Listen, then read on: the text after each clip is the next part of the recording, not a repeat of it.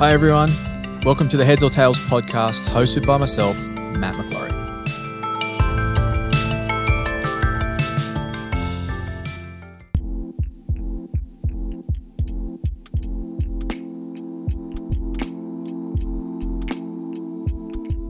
Well, I'm excited about today's leadership podcast, Heads or Tails, because I get to introduce to you one of our new friends and dear friends, Donna Pisani, who recently spoke at our church. Her and her husband, Dennis, uh, had just recently transitioned their church of 30 years in Washington, D.C., um, called Capital City Church and she's got an amazing leadership story. She's also authored an incredible book, which I talk about in this episode. So why don't you lean in, buckle up, and be a part of this episode with Donna Pisani.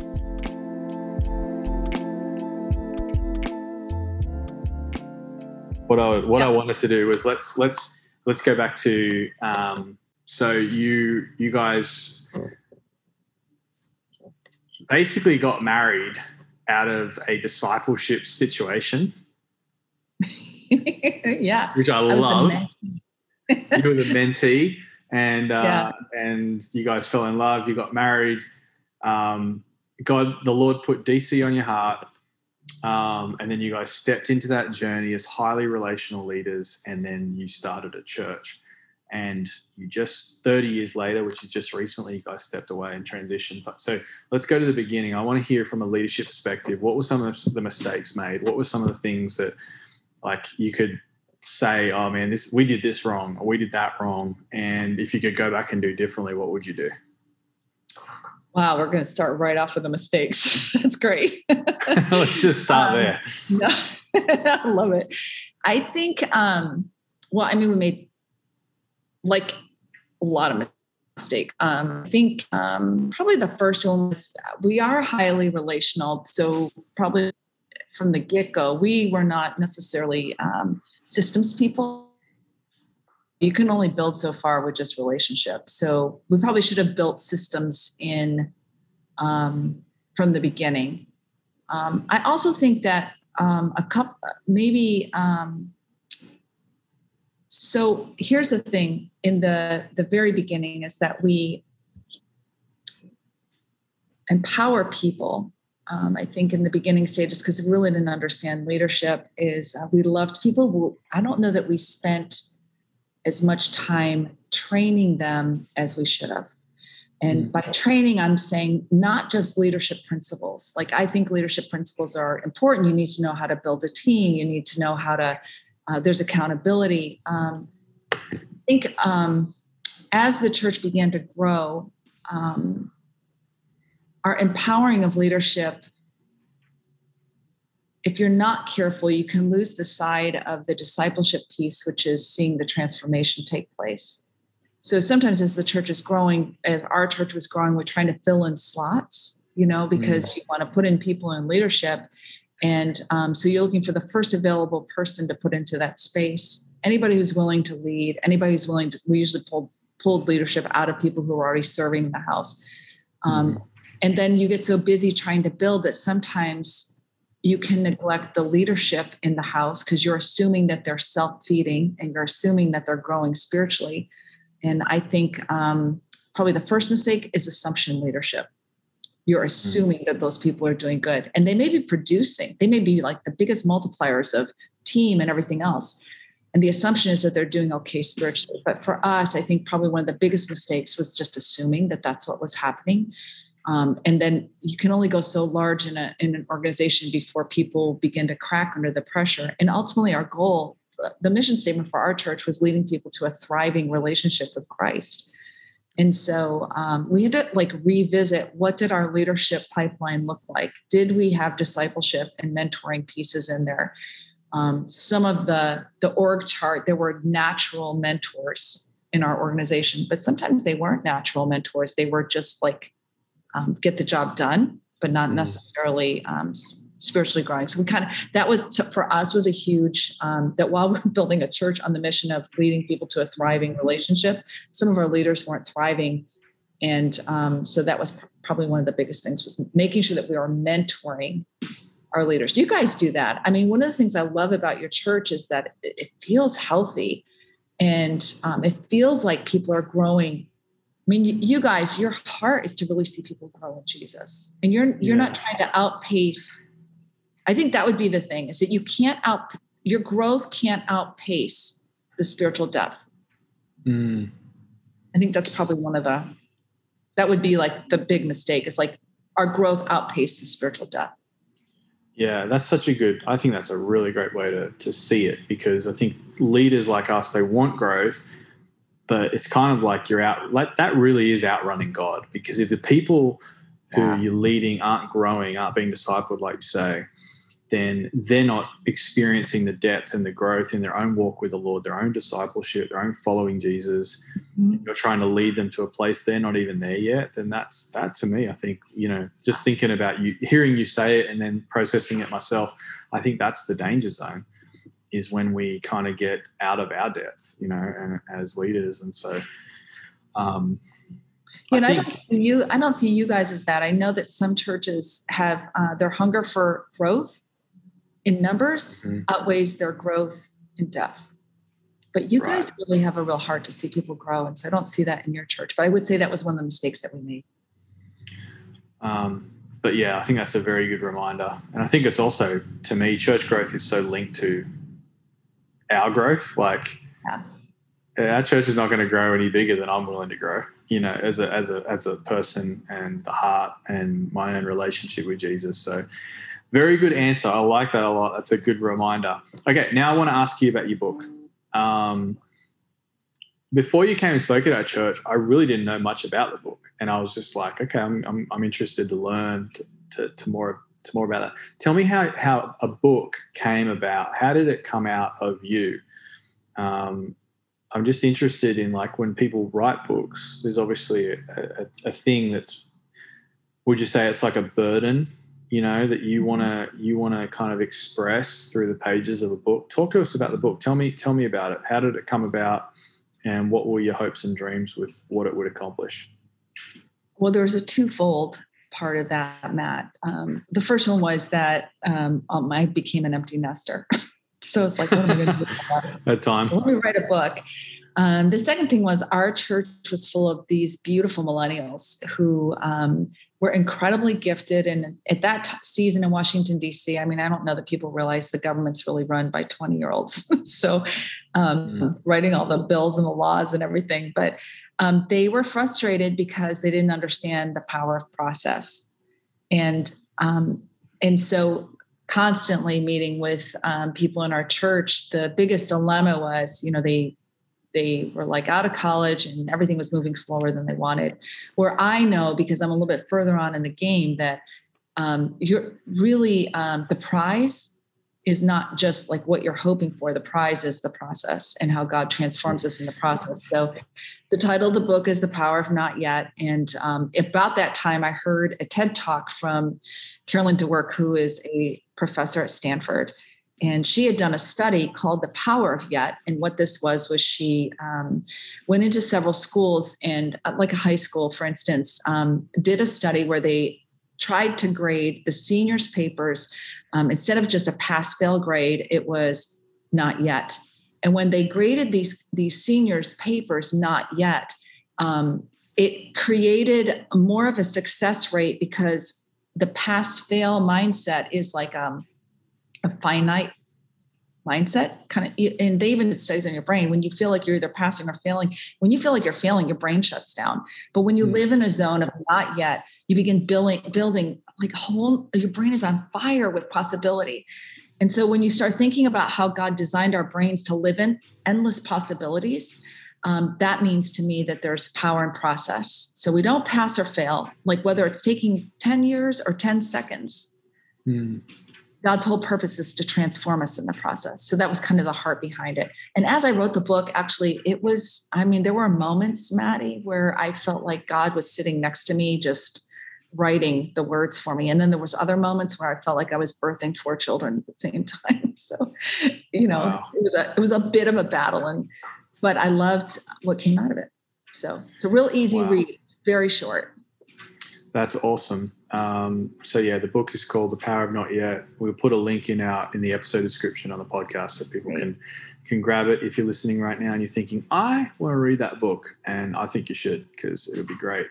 Okay, next question. Um, again, leadership is is our theme. Um, it, leadership is always full of seasons and transition. Even seven years now at Colonial Church, I've witnessed mini seasons and then the one big season that I would call probably the last seven years. Um, but then there's also transitions. You and Dennis just transitioned um, out of arguably probably the biggest season of your life, planning, um, you know, capital city church, as senior pastors. Um, what a journey! What an amazing kind of um, you know 30 years but can you tell us talk to us talk to me about this transition. I want to know um, how did you do it? Tell us just just how you did it kind of roughly and then i would love to know how did you know it was the right time as a leader to transition? That's a good question. Um, dennis and i love we love pastoring. Um, and while it wasn't always easy to pastor because you're pastoring people you know mm aren't always easy, but people are like the greatest joy at the same time. Um, you know, we've been doing this for 30 years. My husband is 72 years old, and um, we just really, I mean, when you're 72, um, it already feels like it's going to be another season. And so uh, we had been praying about what this transition would look like, been praying about it for probably five years, and just we're um, going towards transitioning towards our son, Evan, who is 25 and we were on a on a timeline. He was you know set up in a bunch of like counseling and mentoring and all types of things to make sure he was ready. And honestly we're going to reassess in, in um, this year.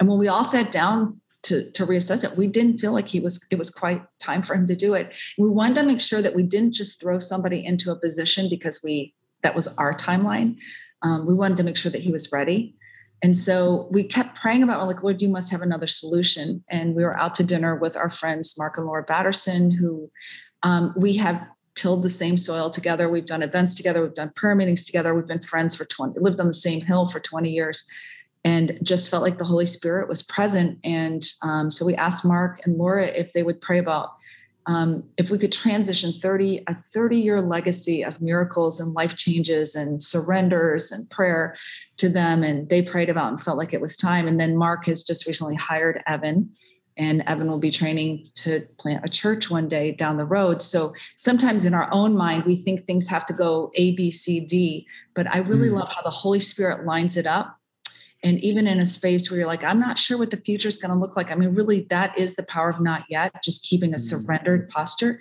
And dennis and i at the end of the day we never built the church under the name of our church. We built it under the name of above all names jesus. So to us what a beautiful picture of two churches becoming one. That's mm. incredible especially in dc it's so divisive. We're like let's show this community that we don't have to it's not about the name of the church. It's a name of Jesus. So that's how it happened. And transition is not always comfortable or easy, and we'd like to control that moment. But I think uh, what I've learned, in, in fact, what we did with Mark was we, you know, Malcolm Gladwell talks about how it takes 10,000 hours of work to um, or practice to become a master at anything in his book. Um, do you remember his? He wrote this phenomenal book. I can't remember the yeah, title. I know the one you remember the, about. Yeah. Yeah. And so we thought how powerful it is. It's not maybe not 10, um, yes, get good at what you're doing, but what if what if building the church is 10,000 surrenders? Mm. 10,000 miracles. So, really, when we transitioned to Mark, we gave him a jar that represented 10,000 stones, 10,000 life changes, 10,000 surrenders, um, because that's really what church is. Wow. Right? That's yeah. beautiful. I love that. Um, you guys are such a such a shining example for Jill and I um, about how you, how you can do that season well and how you can you can actually do it the way that God wants to do it. And and I just love the story even though it wasn't necessarily smooth and it wasn't exactly how you thought it would go and Evan's kind of role in that you know and I just even even just thinking through him and his flexibility I think um, is really special as well Um, yeah. So just talking about that longevity, though, kind of leads you were kind of leading me into that next question that I was going to ask you, which is pastoring a church in Washington D.C. Um, you know, longevity of ministry was there, thirty years. Um, what is some advice you would give other leaders, um, pastors, got like me, when it comes to staying healthy for that long, um, staying in it for that long? I'm sure there was some, you know, some stages in that um, in that 30 years where you guys wanted to quit and you wanted to kind of just walk away. What would you speak to someone who's maybe you know starting out, maybe someone that's five or 10, 15 years in, um, about your journey of longevity? Well, um, a couple things. First one is um, I'm reminded of the story when um, do you remember Jesus was uh, talking with the disciples and and he asks them, "Who do you say that I am?"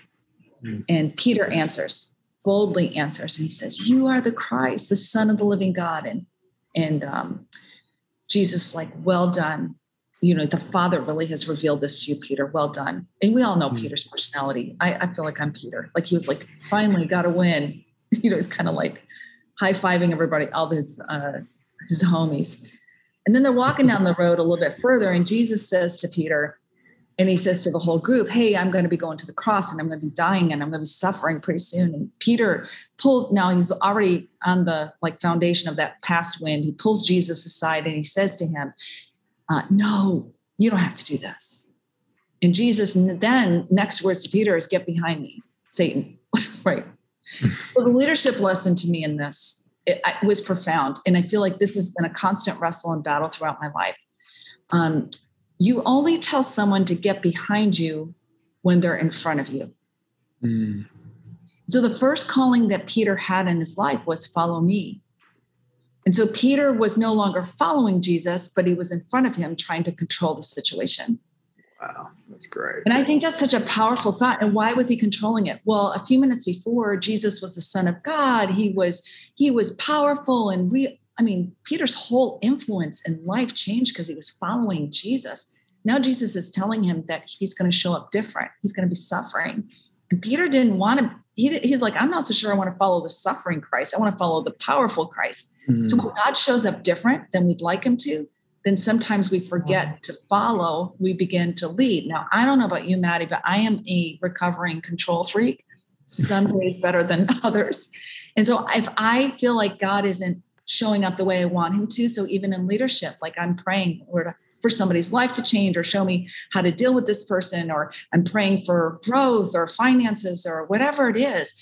If God doesn't show up the way, like sometimes he shows up powerfully. And sometimes the powerful side of God is you're gonna have to, you're gonna have to process this. You're gonna have to, it's gonna be a little bit hard. Well, I'm okay with the powerful side in the immediate miracle. I I want to control the side where it's hard.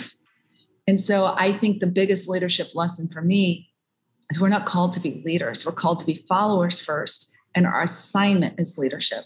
And if we get those two confused, then we get messed up. So I think sometimes people are like, I'm called to be a leader. Well, I don't know. I think you're called to be a follower, and your assignment is leading. Yeah. So I wow. think that to me was the biggest wrestle and the biggest lesson for me in leadership was anytime I started getting like feeling anxious or overwhelmed or I can't figure this out or I want to quit because it's too hard, it's because I had gotten in front and Jesus is telling me, he's not, I don't think he's calling me Satan, nor is he calling you Satan, but he's saying, hey, hello, get behind me again. Isn't that powerful? That's, that is so good. I think that that that applies to everyone in any stage of leadership because if you're starting out and you, have not got any experience but you want to step in or you've been at it for a while that's a great reminder for, for someone like me at the stage that i'm at. Um, i'm about to hit 40 and you know i got to keep it about the real thing which is before any of this was you know i'm here at church right now i'm in my office. Before if any any of this ever came about i was just a follower of jesus and i still am a follower of jesus and that's that's a beautiful beautiful reminder. Well donna thank you so much for talking to me today. You're an absolute yeah. wealth of wisdom. And Jill and I, we love you guys so much. Um, I'm looking forward to becoming best friends with Dennis yes. um, over the next few years. Um, but thank you for talking to me and um, coming on this leadership podcast. I know that there are going to be many, many people that listen to this because you came and spoke at our church. And so our church community is going to eat it up. And then hopefully many other people as well um, will buy the book and, and, and listen to what you got to say. You're a wealth of wisdom. We really appreciate you. Thanks, Matt. It was a huge honor to be here. We love you guys so much. Thank awesome. you.